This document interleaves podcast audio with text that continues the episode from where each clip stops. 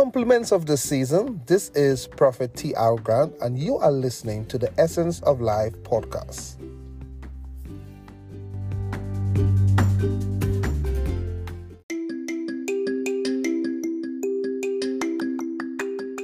Welcome back to the Essence of Life podcast. Season's greetings. Merry Christmas to all my Essence listeners. I pray that God grants you many more years to celebrate His birth and all the amazing thing that this great, great world recognized season brings. So, my husband tells me that I will be delivering the message for Christmas, and I was like, oh my goodness, what am I going to say? However, once I connect with God, you know what happens. He begins to deposit, and I just do my best to listen. So, the following is actually my Christmas message that I delivered on Christmas morning at our church, Miracle Ministries International. However, I did not remember to record the message as I intended to, and because of that, I am now doing a retake of it with my notes so that I could publish it also on the podcast. I'll also be posting this on my blog netishaali.blogspot, so you can check it out there as well, just in case you would like to read it. And the title of my message is Christmas The Introduction of a Kingdom to the Earth Cultural Penetration. And for those of you who would just like to know exactly where we can find the story of Christmas in the Bible, you can check Luke chapter 2, verses 1 through to 20.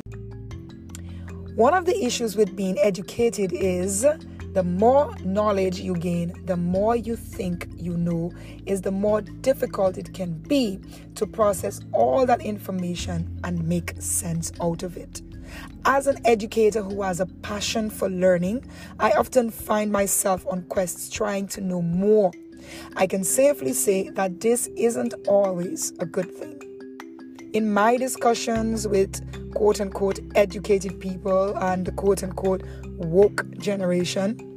And in my observations of people who are unbelievers, I have seen and have seen them, sorry, dismiss Christmas and try to remove the significance of it by referring to it as a pagan holiday that Christians should not be celebrating.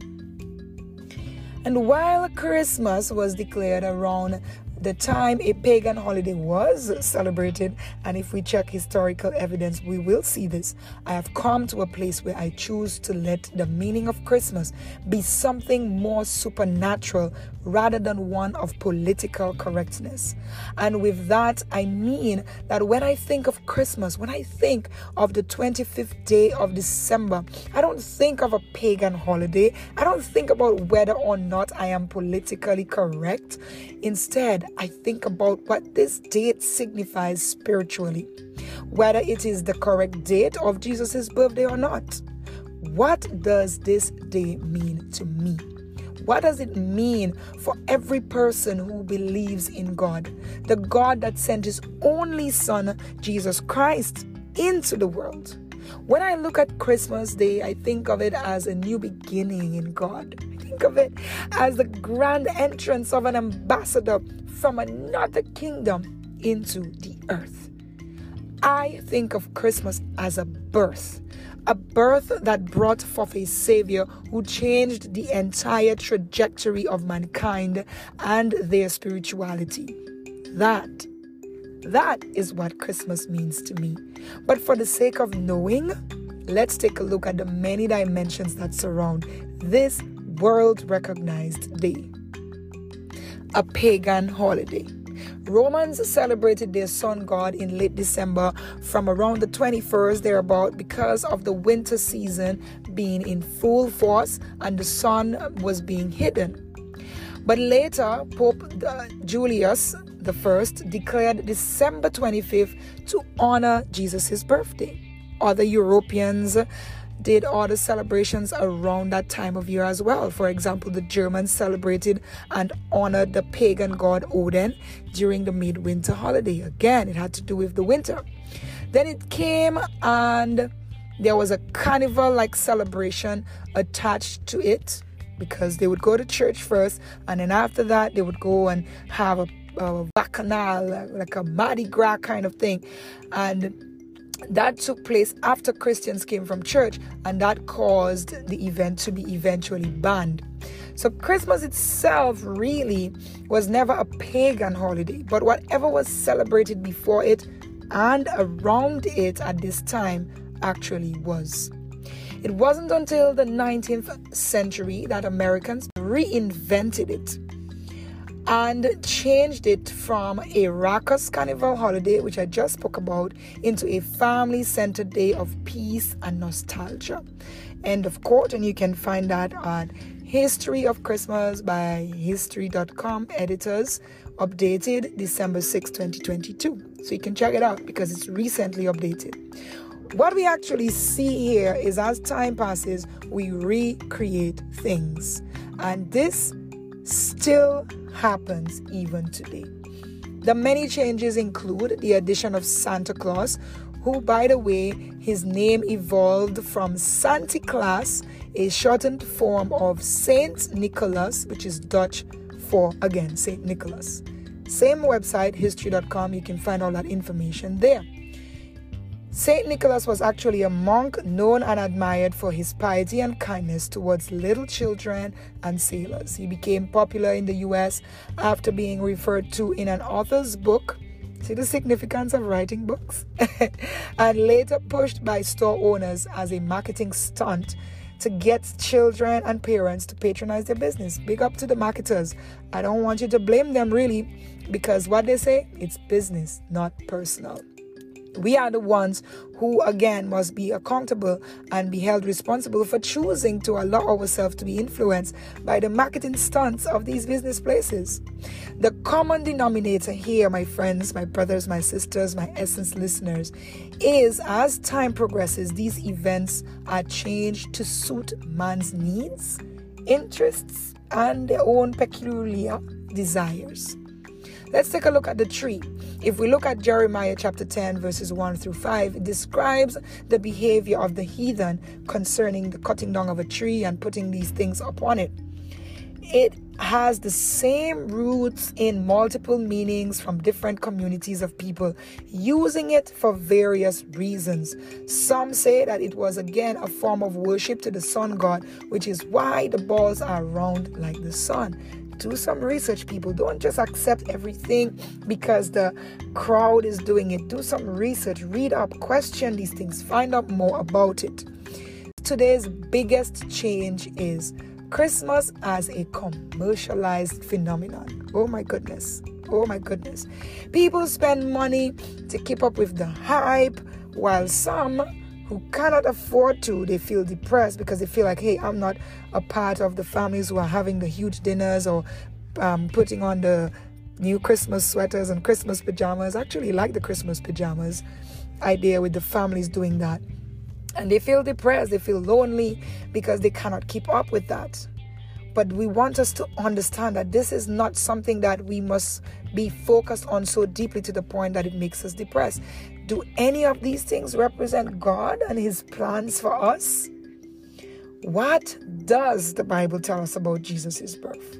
One of my favorite scriptures is from Isaiah chapter 9, verse 6. For unto us a child is born, unto us a son is given, and the government shall be upon his shoulder, and his name shall be called Wonderful, Counselor, the Mighty God, the Everlasting Father, the Prince of Peace. No. It tells us about the birth of a powerful being. That's what the Bible tells us. Now let's take a look at the definition of the word birth. If you just do a quick Google search, you'll find, based on Oxford's, Oxford languages, the emergence of a baby or other young from the body of its mother, the start of life as a physically separate being. So God was now a physically separate being from the spiritual being that he was in the form of Jesus Christ. The process of coming into view or becoming exposed after being concealed. So, Jesus coming into the world and being born into the world through a virgin was something that brought him into a place of light, a place of being seen, that we could actually touch him physically. The beginning or coming into existence of something That is what birth means. That is what we think about at Christmas. God in the form of man. This is the most significant meaning of Christmas for any believer the birth the evidence of a presence, the entry of an ambassador from the kingdom of heaven. This is so exciting. I'm not sure why we choose to miss it. What do we really see, and what should we really be seeing surrounding the Christmas story in Luke chapter 2? One, remembering Mary's position of purity. She was a virgin. Then she had to be connected to God through a level of awareness of God so that He could choose her and use her. And of course, there was Joseph who had to come to a place of acceptance because he wanted to run away, but then he accepted and he stayed at Mary's side.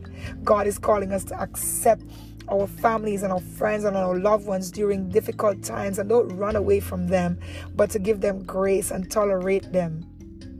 The wise men gave gifts as a form of provision. God didn't choose any random person. They were wise men, they were kings, they were they were people who were affording expensive things.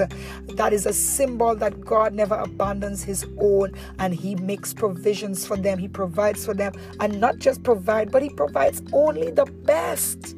Kings were the ones who were chosen to bring gifts to give to Jesus Christ so that he could be taken care of because his mom and dad had to be on the run. Then there was the humbleness of being born in a manger in a stable, surrounded by raw, smelly animals. God was teaching us in this story to remember to be humble despite of how high he may elevate us, that we must stay humble in him as his son was the king coming from the heavens, coming into the earth to be the most humble of humbleness. The family example that was portrayed in the story of Jesus Christ being born, the mother, the father, and the child, and even the animals coming together as a community, as a family. God promotes the family unit. God promotes the mother, father, and children family unit. He wants that. That's why He didn't allow Joseph to run away. He wanted them to stay together so that they could be stronger, so that Joseph could be supportive of Mary in a very difficult season of her life. And God wants us to reflect that in our lives as families. That's why He said this year in this season that He was restoring families. It's no, it is with little wonder why. So, what does Christmas mean to you? What does it mean for the believers of God, the body of Christ? We are in 2022 the age of artificial intelligence and all dog and cat like we say they want rights to be and to do whatever their personal preferences suggest. The gays wants rights the whoever wants rights to marry a tree or to marry their dog if they want to this is the type of life and the time that we're living in when everybody is removing and, and, and replacing and redesigning their profile pictures to suit what artificial intelligence apps say they should do. Oh my goodness. What say you in this time and season? This is a very important question because if we were paying attention to just how much this event has been tampered with, this Christmas event has been messed with over the years, if we do not establish a meaning now, if we don't do this now, today in 2022, December, that we can pass on to our children, it is with little wonder what it could become in the future. Are you going to dwell on history and say, Merry Xmas instead of saying Merry Christmas, Christmas, because you believe Christmas is a pagan holiday or it had nothing to do with Jesus? The current Prime Minister of Antigua is choosing to declare to have elections on the 18th of January, just a few days before Christmas.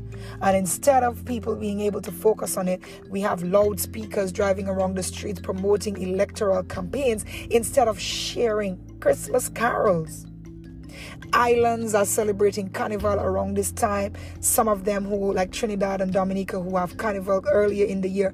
Christmas is sometimes dampened because people are already preparing for Carnival instead. More distractions. Are you going to celebrate Santa Claus as the lead character for Christmas? And recently they introduced the Grinch instead of focusing on Jesus Christ as the key character. Our Savior? Or are you going to acknowledge that a Savior was born to us and open a whole new door to life? Give us an opportunity to tap into heavenly power and to receive the grace and favor of God over our life. You see, when that Pope declared December 25th the day to recognize the birth of Jesus, whatever existed before that became null and void. Whatever existed before that didn't matter anymore. A king is born because whatever the enemy meant for evil, God will turn it for good. Up until that moment, the birth of Jesus was not recognized. Only his death and resurrection was, which is actually very significant. But that though extremely relevant, was his end, and the powerful event of his birth needed its very own holiday as well. The devil could try to tinker with God's work by bringing distractions and counterfeits. You, you as a believer of God, you know what Christmas means to you. Don't you dare let them steal that from you. Don't you dare let them rob this powerful miracle from our children. We will be held accountable. The devil is still trying to mess with this significant event in our lives, but we will fight like the apostles to go and tell it on the mountains that Jesus Christ was born. Jesus, Jesus, Jesus, Jesus, Jesus. And because he was born, mankind will see the face of God. Because he says, I am the way, the truth, and the life. No one comes to the Father except through me. John 14, verse 6.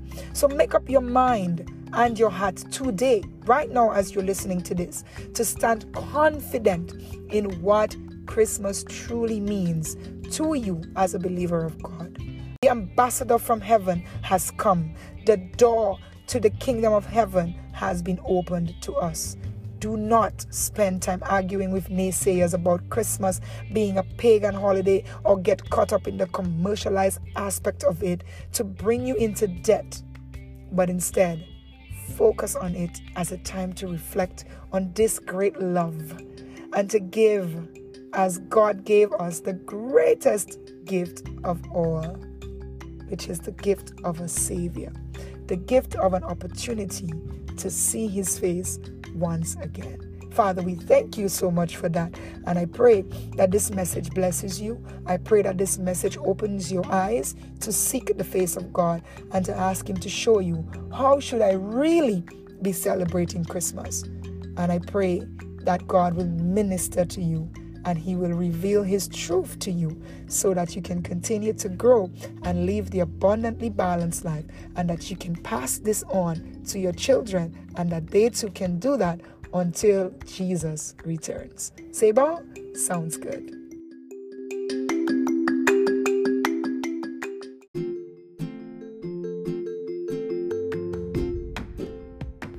Whether you're on your daily commute, at the gym, or doing your chores, tune in to the Essence of Life podcast for great inspirational life lessons and learn just why you should have a personal relationship with your Creator. Relationships run the world. Make sure you're in the right ones. I am Natisha Ali Grant, citizen of the Kingdom of Heaven, wife of a spirited pastor, worship leader, mother, and content creator.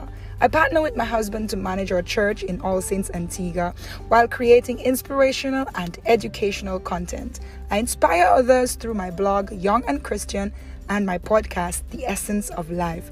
Recently published my first book and in the process of writing another. I have also been an educator for over 15 years and now run my own academy providing a range of services such as proofreading, English courses, lesson plans, curriculum guides, and reading classes. If you like this show, why not get connected? As it's only going to get bigger. Seba sounds good.